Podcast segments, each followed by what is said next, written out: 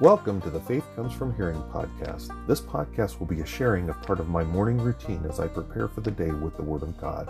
We will be partaking of Puritan prayers from the Valley of Vision, each day's morning devotional from Charles Haddon Spurgeon's Morning and Evening, and we'll be reading from the Legacy Standard Bible, which is the newest and, I believe, the most accurate translation of the Word of God. We will be following a Bible reading calendar that provides for reading the whole Bible in a year that was created by Minister Robert Murray McShane for his congregation back in 1842, and that has been a part of my daily reading for over 6 years now. Good morning and welcome to the morning segment of the Friday, March 10th episode. That's episode 191 of the Faith Comes From Hearing podcast. Wow. Having trouble with the words today. I'm Wayne Floyd, your host. The Faith Comes From Hearing podcast is a humble member of the Christian podcast community. You can find us over at christianpodcastcommunity.org. Definitely worth your while. Great listening over there. I would also continue to point you at the final link in my show notes. It is for the Vale Valley Baptist Church Give, Send, Go campaign.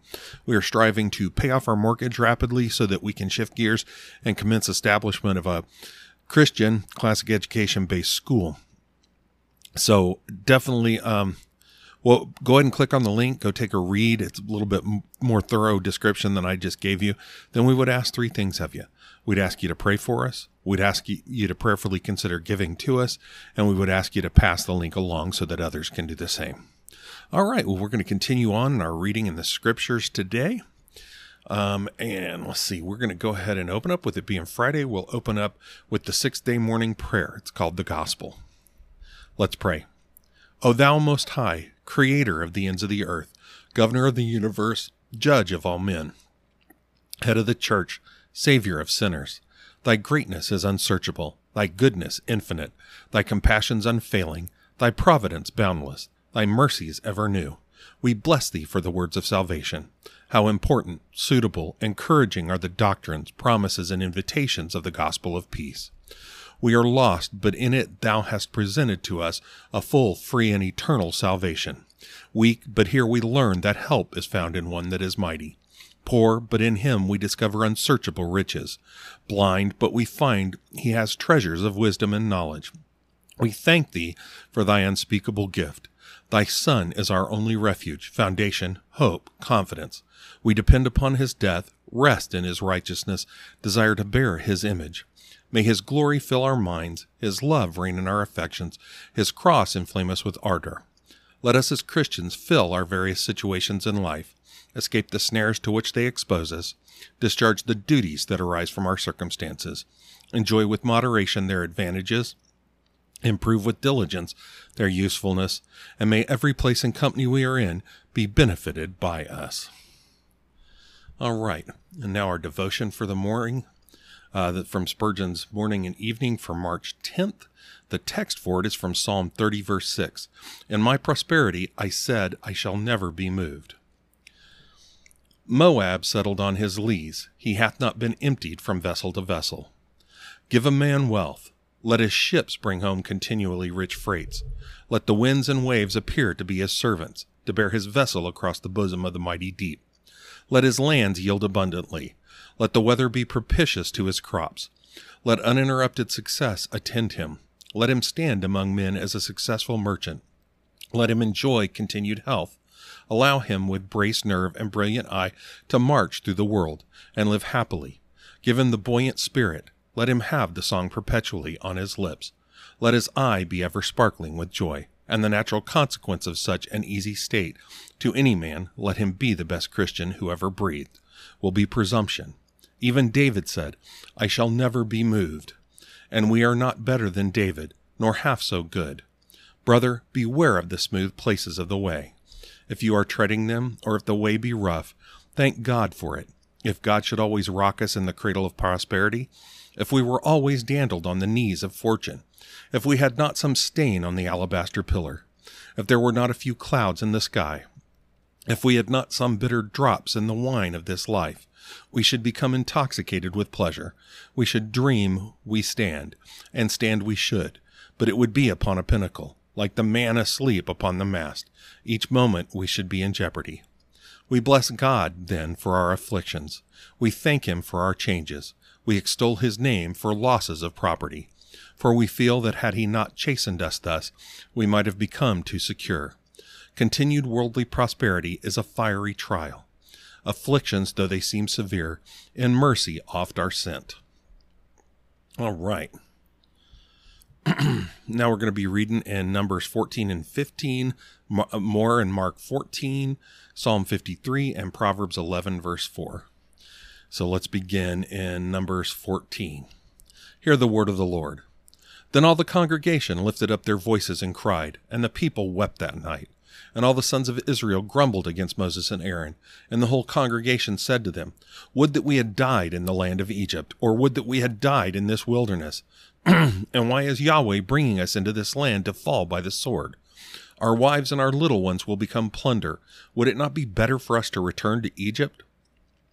So they said to one another, "Let us appoint a leader and return to Egypt."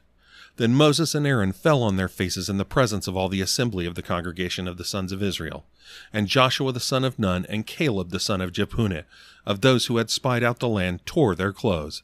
And they spoke to all the congregation of the sons of Israel, saying, "The land which we passed through to spy out is an exceedingly good land. If Yahweh is pleased with us, then He will bring us into this land and give it to us, a land which flows with milk and honey. But as for you, only do not rebel against Yahweh, and do not fear the people of the land, for they are our bread. Their protection has been removed from them, and Yahweh is with us. Do not fear them." But all the congregation said to stone them with stones.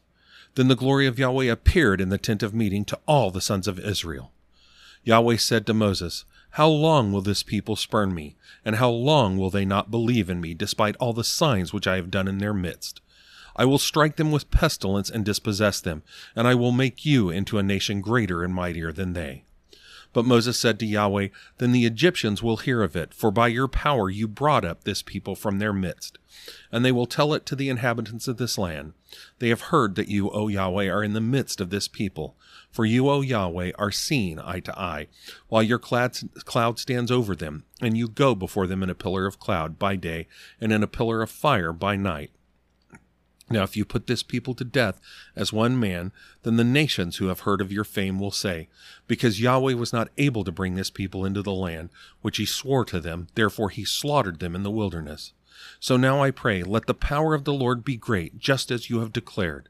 Yahweh is slow to anger and abundant in loving kindness, forgiving iniquity and transgression. But He will by no means clear the guilty, visiting the iniquity of the fathers on the children to the third and the fourth generation. Pardon, I pray, the iniquity of this people, according to the greatness of your loving kindness, just as you also have forgiven this people from Egypt even until now." So Yahweh said, "I have pardoned them according to your word. But indeed, as I live, all the earth will be filled with the glory of Yahweh. Surely all the men who have seen my glory and my signs, which I have done in Egypt and in the wilderness, yet have put me to the test these 10 times, and have not listened to my voice, shall by no means see the land which I swore to their fathers, nor shall any of those who spurned me see it. But my servant Caleb, because he has had a different spirit, and has followed me fully, I will bring into the land which he entered, and his seed shall take possession. Now the Amalekites and the Canaanites live in the valleys. Turn tomorrow and set out to the wilderness by the way of the Red Sea." Yahweh spoke to Moses and Aaron, saying, "How long shall I bear with this evil congregation, who are grumbling against me? I have heard the complaints of the sons of Israel, which they are making against me. Say to them, 'As I live, declares Yahweh, just as you have spoken in my hearing, so I will surely do to you. Your corpses will fall in this wilderness, even for all your numbered men, according to your complete number from 20 years old and upward, who have grumbled against me. Surely you shall not come into the land in which I swore to make you dwell, except Caleb the son of Jephunneh and Joshua the son of Nun. Your little ones, however, who you said would become plunder, I will bring them in, so that they will know the land which you have rejected. But as for you, your corpses will fall in this wilderness, and your sons shall be shepherds for 40 years in the wilderness, and they will suffer for your unfaithfulness, until your corpses come to an end in the wilderness, according to the number of days which you spied out the land, 40 days. For every day you shall bear your guilt a year, even 40 years, and you will know my opposition. I, Yahweh, have spoken. Surely this I will do to all this evil congregation, who are gathered together against me. In this wilderness they shall come to an end, and there they will die. As for the men whom Moses sent to spy out the land, and who returned and made all the congregation grumble against him by bringing out a bad report concerning the land, even those men who brought out the very bad report of the land died by a plague before Yahweh. But Joshua the son of Nun and Caleb the son of Jephunneh remained alive out of those men who went to spy out the land. Then Moses spoke these words to all the sons of Israel, and the people mourned greatly. In the morning, however, they rose up early and went up to the ridge of the hill country, saying, Here we are, we will go up to the place which Yahweh has promised, because we have indeed sinned. But Moses said, Why then do you trespass against the command of Yahweh when it will not succeed? Do not go up, for Yahweh is not among you, so that you are not defeated before your enemies. For the Amalekites and the Canaanites will be there in front of you, and you will fall by the sword, inasmuch as you have turned back from following Yahweh, and Yahweh will not be with you. But they went up heedlessly to the ridge of the hill country. Neither the ark of the covenant of Yahweh nor Moses moved from the camp. Then the Amalekites and the Canaanites who lived in the hill country came down and struck them and beat them down as far as Hormah. All right. In Numbers 15, we're going to read from verses 1 to verse 16. Now Yahweh spoke to Moses, saying, Speak to the sons of Israel, and say to them, When you enter the land of your place of habitation, which I am going to give you, then make an offering by fire to Yahweh, a burnt offering or a sacrifice to fulfill a special vow, or as a freewill offering, or in your appointed times, to make a soothing aroma to Yahweh, from the herd or from the flock. And the one who brings his offering near shall bring near to Yahweh a grain offering of 1/10 of an ephah of fine flour mixed with 1/4 of a hin of oil. And you shall prepare wine for the drink offering, 1/4 of a hin, with the burnt offering, or for the sacrifice for each lamb. Or for a ram you shall prepare as a grain offering 2/10 of an ephah of fine flour mixed with 1/3 of a hin of oil. And for the drink offering you shall bring near 1/3 of a hin of wine as a soothing aroma to Yahweh. And when you prepare a bull for the herd as a burnt offering or a sacrifice to fulfill a special vow or for peace offering to Yahweh, then you shall bring near with the bull from the herd a grain offering of 3/10 of an ephah of fine flour mixed with 1/2 a hin of oil. And you shall bring near as the drink offering 1/2 a hin of wine as an offering by fire, as a soothing aroma to Yahweh. Thus it shall be done for each ox, or for each ram, or for each of the male lambs, or of the goats, according to the number that you prepare. So you shall do for everyone according to their number. All who are native shall do these things in this manner, and bringing near an offering by fire as a soothing aroma to Yahweh. And if a sojourner sojourns with you, or one who may be among you throughout your generations, and he offers an offering by fire as a soothing aroma to Yahweh, just as you do, so he shall do. As for the assembly, there shall be one statute for you and for the sojourner who sojourns with you, a perpetual statute throughout your generations. As you are, so shall the sojourner be before Yahweh. There shall be one law and one judgment for you and for the sojourner who sojourns with you. All right. And now Mark 14, verses 53 through 72. And I spilled my coffee. Okay. Then they led Jesus away to the high priest, and all the chief priests and the elders and the scribes gathered together. And Peter followed him at a distance right into the courtyard of the high priest. And he was sitting with the officers and warming himself at the fire. Now the chief priests and the whole Sanhedrin were seeking to obtain testimony against Jesus to put him to death, and they were not finding any. For many were giving false testimony against him, but their testimony was not consistent. And some, standing up, were giving false testimony against him, saying, We ourselves heard him say, I will destroy this sanctuary made with hands, and in 3 days I will build another made without hands. And not even in this way was their testimony consistent. And the high priests stood up in their midst and questioned Jesus, saying, You answer nothing. What are these men testifying against you? But he kept silent and did not answer. Again the high priest was questioning him and said to him, Are you the Christ, the Son of the Blessed One?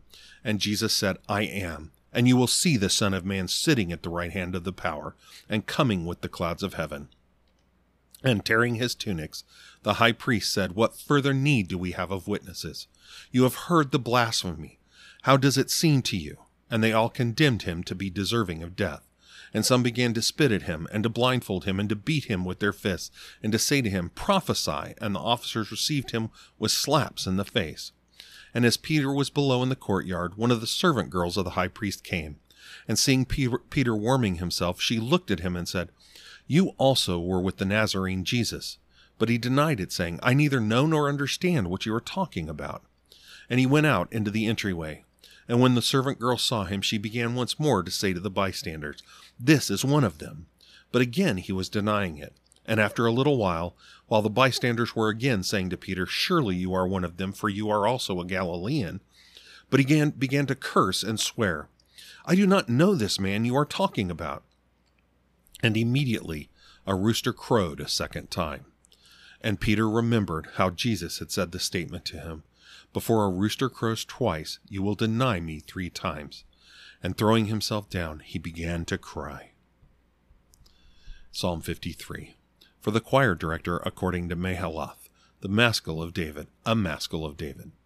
The wicked fool says in his heart, "There is no God." They act corruptly and commit abominable injustice. There is no one who does good. God looks down from heaven upon the sons of men to see if there is anyone who has insight, anyone who seeks after God. Every one of them has turned back. Together they have become worthless. There is no one who does good, not even one. Do the workers of iniquity not know? Who eat up my people as they eat bread, and do not call upon God? There they were in great dread, where no dread had been. For God scattered the bones of him who encamped against you. You put them to shame because God had rejected them. Oh, that the salvation of Israel would come out of Zion. When God restores his captive people, may Jacob rejoice. May Israel be glad. And finally, Proverbs 11, verse 4. Wealth will not profit in the day of wrath, but righteousness will deliver from death. All right, well, that was our reading for the day. Thank you for spending this time with me. I hope it's been edifying for you. I hope you have a wonderful day. I would continue to implore you to do all that you do for the glory of God. And God willing, I will see you this evening. Let's go ahead and close in prayer.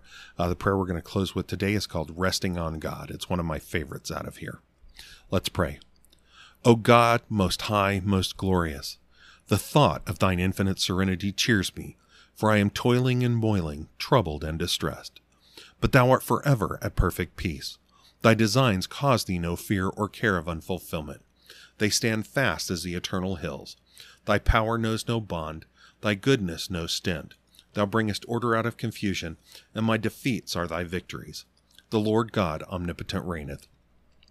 I come to thee as a sinner, with cares and sorrows, to leave every concern entirely to thee, every sin calling for Christ's precious blood. Revive deep spirituality in my heart. Let me live near to the great shepherd, hear his voice, know its tones, follow its calls.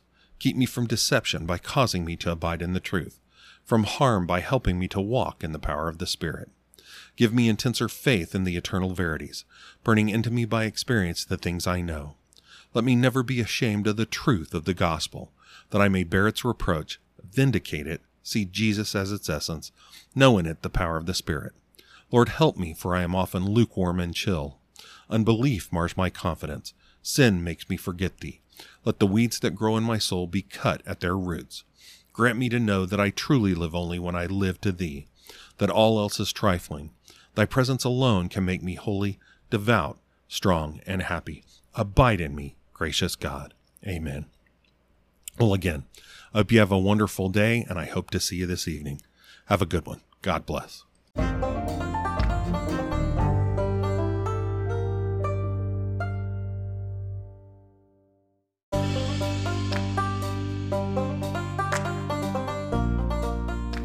Welcome to the evening segment of the Faith Comes From Hearing podcast. Good evening and welcome to the evening segment of the Friday, March 10th episode. That's episode 191 of the Faith Comes From Hearing podcast. I continue to be Wayne Floyd, your host.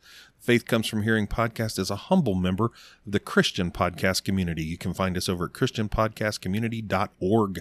Definitely worth your time. A lot of good listening over there. More than you'll have time for, believe me.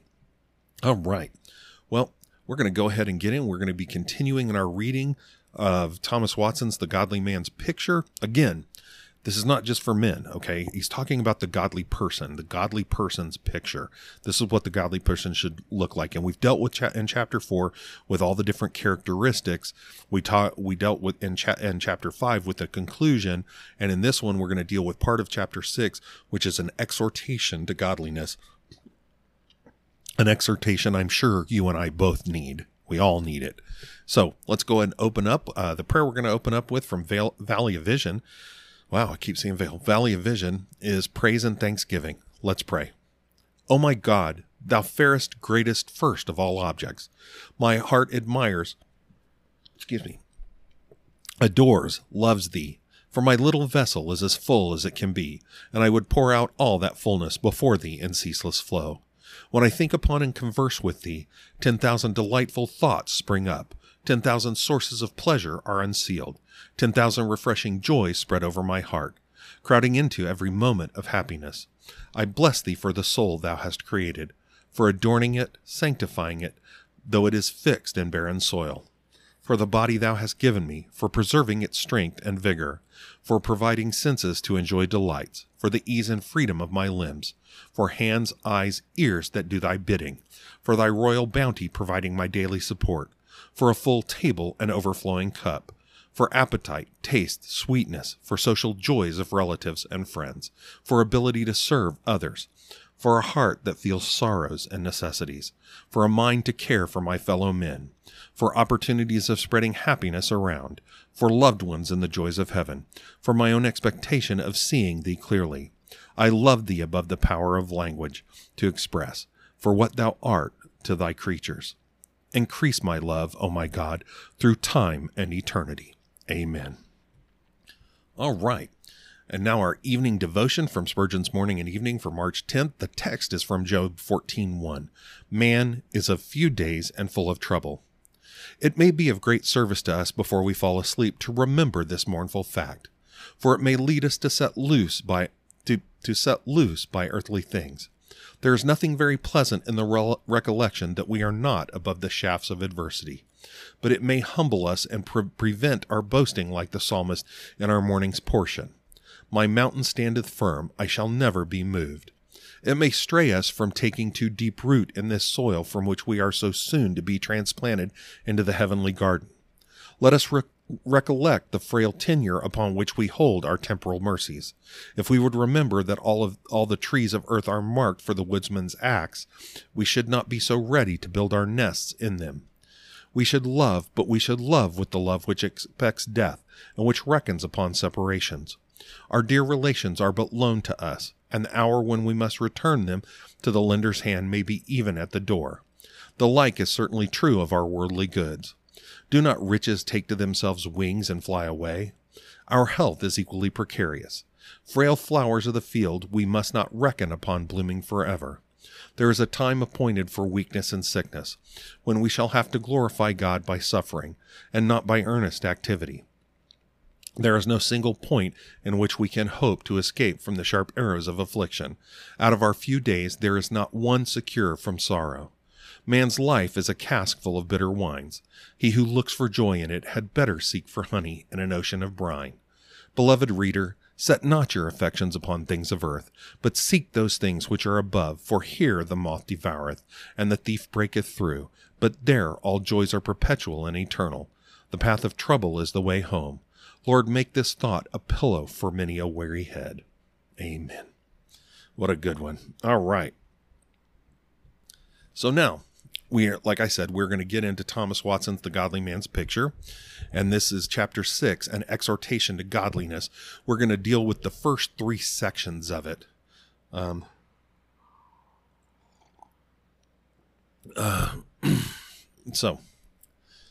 Here we go. And we'll see how this goes. I tried to mark it so I would know where to stop, but it's not.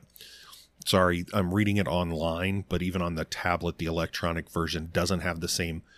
It has the same divisions, but it's not as easy to tell them as it is in the book itself. So let's see how this goes. see if I don't fall all over this. All right. So The Godly Man's Picture by Thomas Watson, chapter 6, an exhortation to godliness. From all that has been said, I would draw three great uses. Number 1, strive for godliness, chapter 6. Number 2, persevere in godliness, chapter 8. Number 3, take counsel in godliness, chapter 9. So use 1. So I guess this first one is going to be striving for godliness.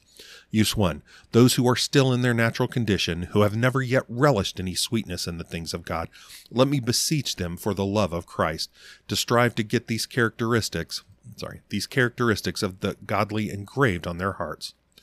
Though godliness is the object of the world's scorn and hatred, as in Tertullian's day the name of a Christian was a crime, yet do not be ashamed to espouse godliness. Know that persecuted godliness is better than prosperous wickedness. What will all the world avail a man without godliness? To be learned and godly is like a devil transformed into an angel of light. To be beautiful and ungodly is like a lovely picture hung in an infected room. To be honorable in the world and ungodly is like an ape dressed in purple, or like that image which had a head of gold on feet of clay, Daniel 2:32 and 33. It is godliness which ennobles and consecrates the heart, making God and angels fall in love with it. Labor for the reality of godliness. Do not rest in the common workings of God's Spirit. Do not think it is enough to be intelligent and discursive. A man may discourse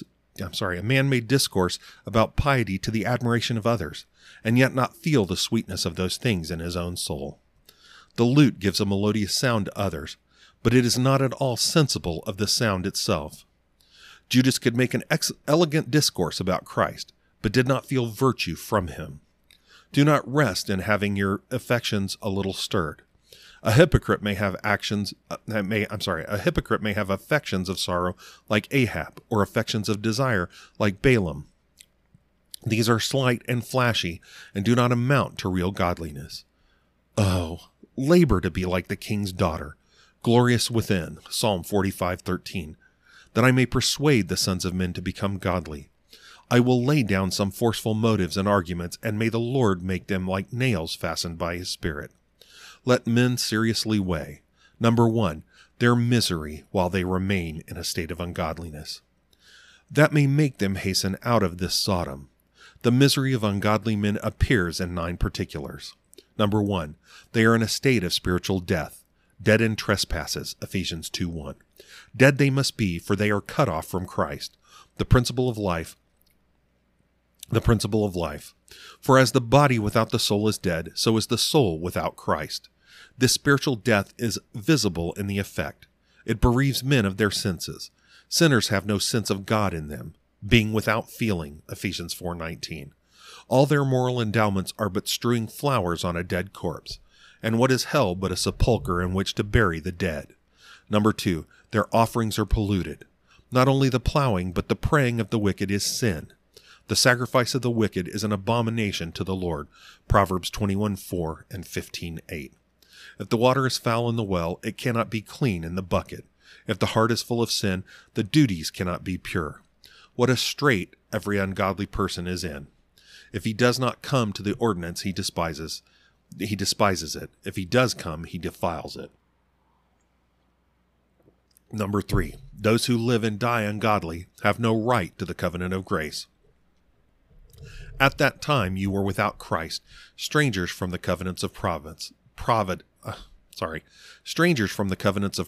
Ephesians 2:12. And to be without the covenant is to be like someone in the old world without an ark. The covenant is the charter of the gospel, which is enriched with many glorious privileges. But who may plead the benefit of this covenant? Surely only those whose hearts are inlaid with grace. Read the charter. I will give you a new heart and put a new spirit within you. I will be your God, Ezekiel 36:26 and 28. A person dying in his ungodliness has no more to do with the new covenant than a plowman has to do with the privileges of a corporation. God's writing always comes before his seal. You are declared to be the epistle of Christ, written not with ink, but with the Spirit of the living God, not in tablets of stone, but in fleshly tablets of the heart. 2 Corinthians 3:3. Here is a golden epistle. The writing is at the work of faith. The tablet it is written on is the heart.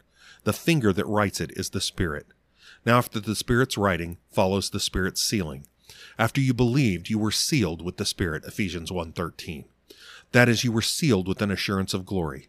What do ungodly men have to do with the seal of the covenant when they do not have the writing itself?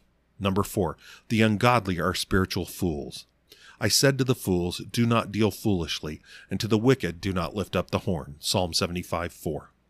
If someone had a child that was very beautiful, yet if he were a fool, the parent would take little joy in him. The Scripture has dressed the sinner in a fool's coat, and let me tell you, it is better to be a fool void of reason than a fool void of grace. That would be the devil's fool. Fools mock at sin, Proverbs 14:9. Is he not a fool who refuses a rich portion? God offers Christ and salvation. But the sinner refuses this portion. Israel would have none of me, Psalm 81:11. Is he not a fool who prefers an annuity to an inheritance? Is he not a fool who tends his mortal part and neglects his angelic part, as if a man were to paint the wall of his house and let the timber rot? Is he not a fool who would feed the devil with his own soul, like that emperor who fed his lion with pheasant? Is he not a fool who lays a snare for himself, Proverbs 1:18, who counsels shame for his house, Habakkuk 2:10, who loves death, Proverbs 8:36? Number 5, the ungodly are vile people. I will dig your grave, for you are vile. Nahum 1:14. Sin makes men base. It blots their name. It taints their blood. They have altogether become filthy. Psalm 14:3. In the Hebrew, it is they have become stinking. However bad you call wicked men, you cannot call them worse than their name deserves. They are swine. Matthew 7:6. Vipers, Matthew 3:7. Devils, John 6:70. The wicked are dross and refuse, Psalm 119:119. And heaven is too pure to have any dross mingled with it. Number 6, their temporal mercies are stayed in judgment. The wicked may have health and estate, yes, even more than the heart can wish, Psalm 73:7. But their table is a snare, Psalm 69:22. Sinners have their mercies with God's permission, but not with his love. The people of Israel would have been better without their quails than to have such sour sauce. The ungodly are usurpers. They lack a spiritual title to what they possess.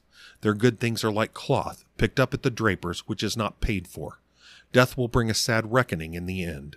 Number 7. Their temporal judgments are not removed in mercy. Pharaoh had 10 arrows shot at him, 10 plagues, and all those plagues were removed, but his heart remained hard, so those plagues were not removed in mercy. It was not a preservation, but a reservation. God reserved him as a signal monument of his justice when he was drowned in the depths of the sea. God may reprieve men's lives when he does not remit their sins. The wicked may have sparing mercy, but not saving mercy. Number 8. The ungodly, while they live, are exposed to the wrath of God. He that does not believe, the wrath of God abides on him. John 3:36. Whoever lacks grace is like someone who lacks a pardon. Every hour he is in fear of execution. How can a wicked man rejoice? Over his head hangs the sword of God's justice, and under him hellfire burns. Number 9. The ungodly at death must undergo God's fury and indignation. The wicked shall be turned to hell. Psalm 9:17.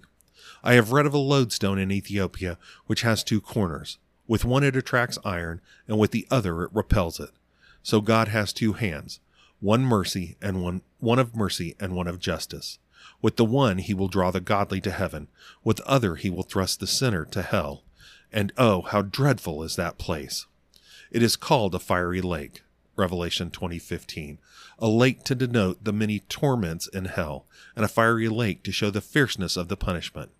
Strabo, in his geography, mentions a lake in Galilee of such a corrosive nature that it scalds the skin off whatever is thrown into it.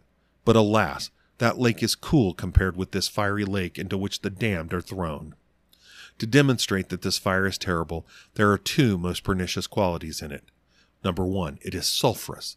It is mixed with brimstone, Revelation 21:8, which is unsavory and suffocating. Number two, it is inextinguishable. The wicked shall be choked in the flames, but shall not be consumed. And the devil was cast into the lake of fire and brimstone, where the beast and the false prophet are, and shall be tormented day and night, forever and ever, Revelation 20:10. Behold the deplorable condition of all ungodly ones in the eternal world. They shall have a life which always dies, and a death which always lives. Would this not frighten men out of their sins and make them become godly, unless they are resolved to test how hot hellfire is? Number two, what rare people the godly are. The righteous is more excellent than his neighbor, Proverbs 12:26. Like the flower of the sun, like the wine of Lebanon, like the sparkling on Aaron's breastplate, such is the oriental splendor of a person embellished with godliness. The excellence of the godly appears in seven particulars. Number one, the godly are precious. Therefore they are set apart for God. Know that the Lord has set apart the godly for himself, Psalm 4:3. We set apart things that are precious. The godly are set apart as God's peculiar treasure, Psalm 135:4. As his garden of delight, Song of Songs 4:12. As his royal diadem, Isaiah 62:3.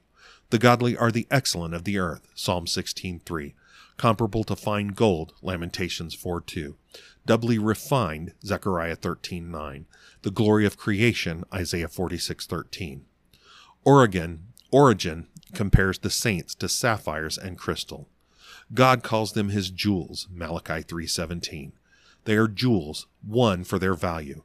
Diamonds, says Pliny, were not known for a long time except among princes, and were hung on their diadems. God so values his people that he will give kingdoms for their ransom, Isaiah 43:3. He laid down his best jewel, Christ, as security for them, John 3:16. Number two, for their luster. If one pearl of grace shines so brightly that it delights Christ's heart, you have ravished my heart with one of your eyes, Song of Songs 4:9. That is one of your graces, then how illustrious are all the graces together in a constellation. Number two, the godly are honorable. You have been honorable, Isaiah 43:4. The godly are a crown of glory in the hand of God, Isaiah 62:3. They are plants of renown, Ezekiel 16:14. They are not only vessels of mercy, but vessels of honor, 2 Timothy 2:21. Aristotle calls honor the chief good thing. The godly are near akin to the blessed Trinity. They have the tutelage and guardianship of angels. They have God's name written upon them, Revelation 3:12, and the Holy Spirit dwelling in them, 2 Timothy 1:14. The godly are a sacred priesthood. The priesthood under the law was honorable. The king's daughter was wife to Jehoiada the priest, 2 Chronicles 22:11. It was a custom among the Egyptians to have their kings chosen from their priests. The saints are a divine priesthood to offer up spiritual sacrifices. 1 Peter 2:9. They are co-heirs with Christ, Romans 8:17. They are kings, Revelation 1:6. Fulverinus tells of an ancient king who invited a company of poor Christians and made them a great feast.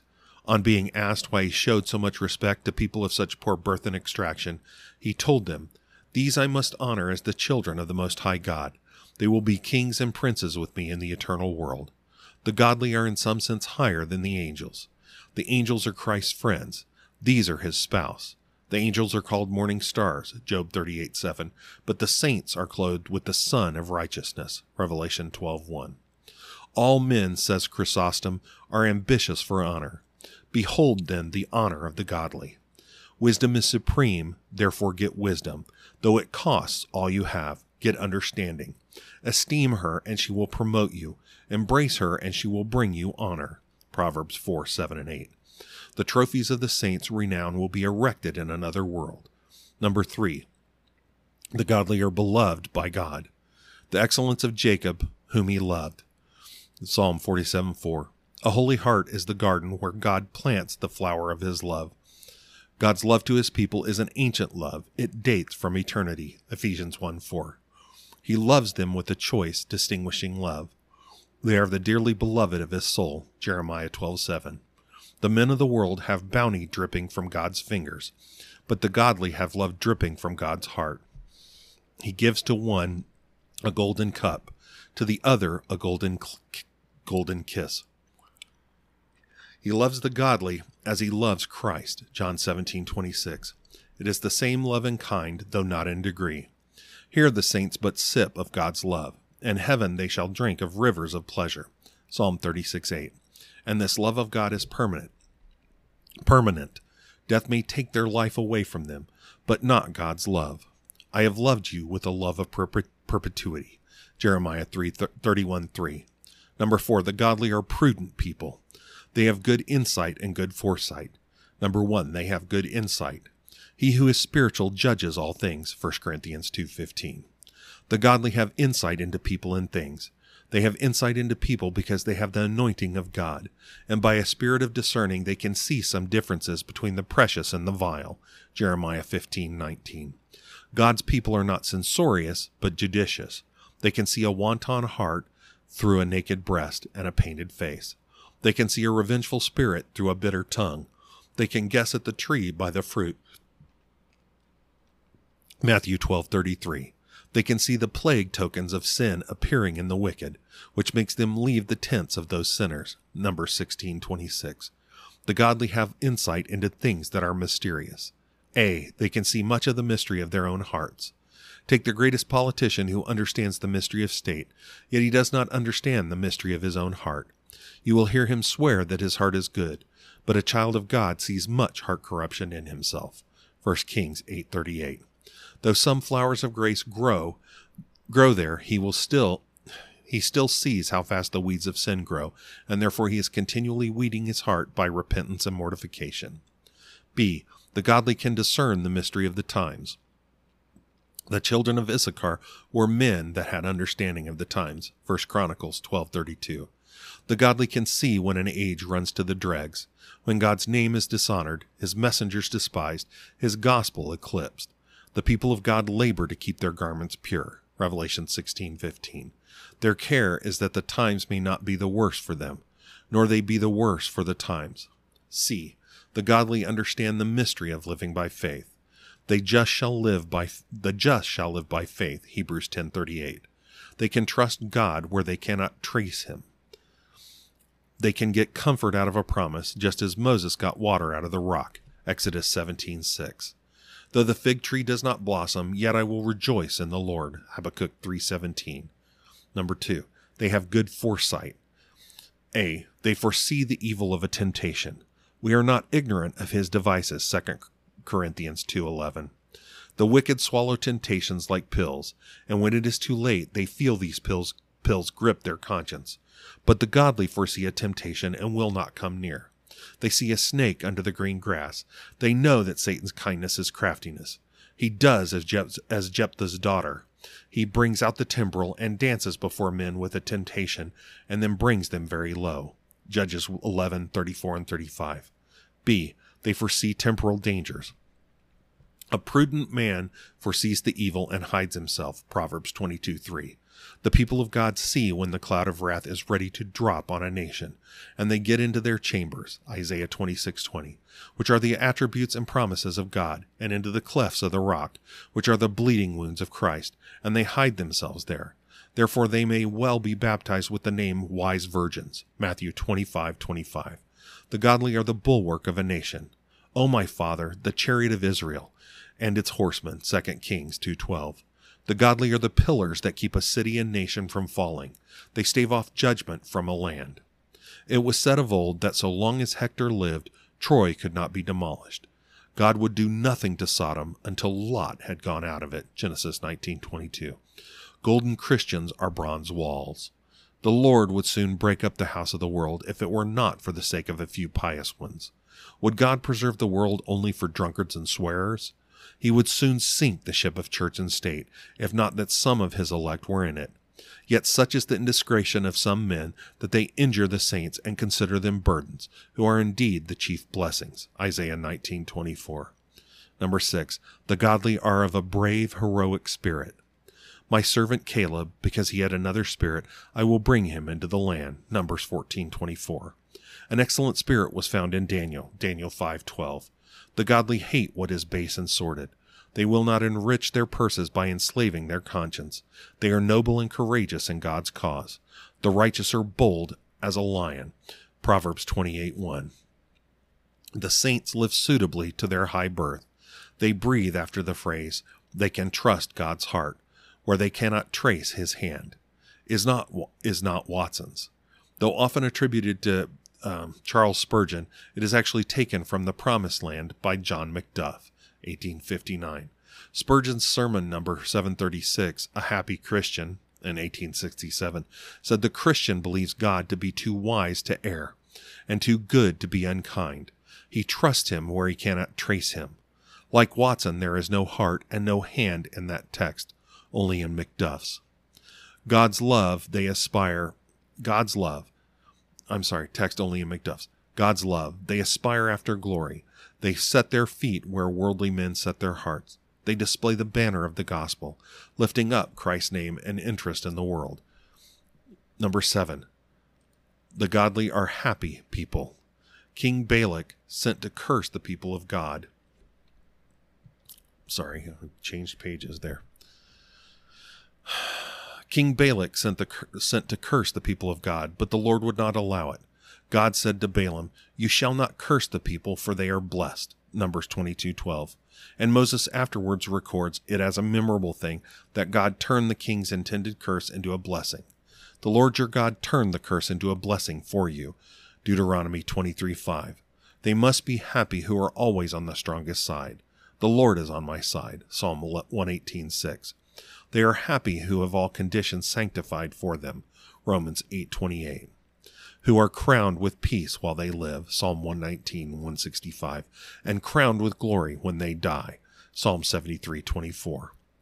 And may this not tempt everyone to become godly. Happy are you, O Israel, a people saved by the Lord, Deuteronomy 33:29. Number 3. To endeavor for godliness is most rational. Number 1. It is the highest act of treason to become another man. If while he remains in nature's soil, he is poisoned with sin, and no more actually fit for communion with God, then a toad is fit to be an angel. Then it is very consonant with reason that he should endeavor for a change. It is rational because this change is for the better. Now are you light in the Lord, Ephesians 5:8. Would not anyone be willing to exchange a dark prison for a king's palace? Would he not exchange his brass for gold?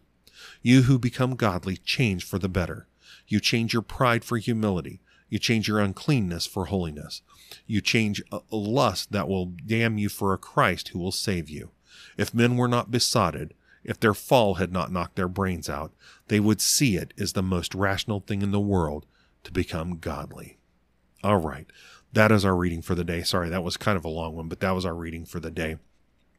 Again, I hope this time in Thomas Watson's The Godly Man's Picture has been beneficial to you. It has for me, but I hope it has been for you. I hope you have a wonderful evening, and God willing, I hope to see you in the morning. Let's go ahead and close out in prayer. We're going to close like we usually do with the sixth-day evening prayer. It's called the Mediator. Let's pray. O God of Abraham, Isaac, and Jacob, we hope in thy word. There we see thee, not on a fearful throne of judgment, but on a throne of grace, waiting to be gracious and exalted in mercy. There we hear thee saying, Not depart ye cursed, but look unto me, and be ye saved. For I am God, and there is none else. They that know thy name put their trust in thee. How many now glorified in heaven, and what numbers living on earth are they witnesses, O God, exemplifying in their recovery from the ruins of the fall, the freeness, riches, and efficacy of thy grace. All that were ever saved were saved by thee, and will through eternity exclaim, Not unto us, but unto thy name give glory, for thy mercy and truth's sake. Thou hast chosen to transact all thy concerns with us through a mediator, in whom all fullness dwells, and who is exalted to be Prince and Savior. To him we look, on him we depend, through him we are justified. May we derive relief from his sufferings without ceasing to abhor sin, or to long after holiness. Feel the double efficacy of his blood, tranquilizing and cleansing our consciences.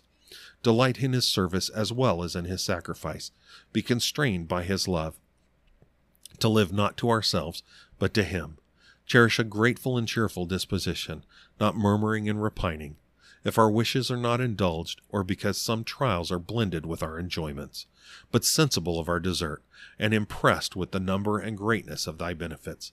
May we bless and praise thee at all times. Amen. All right, again, I hope you have a great night, and I hope to see you in the morning. Have a good one. God bless.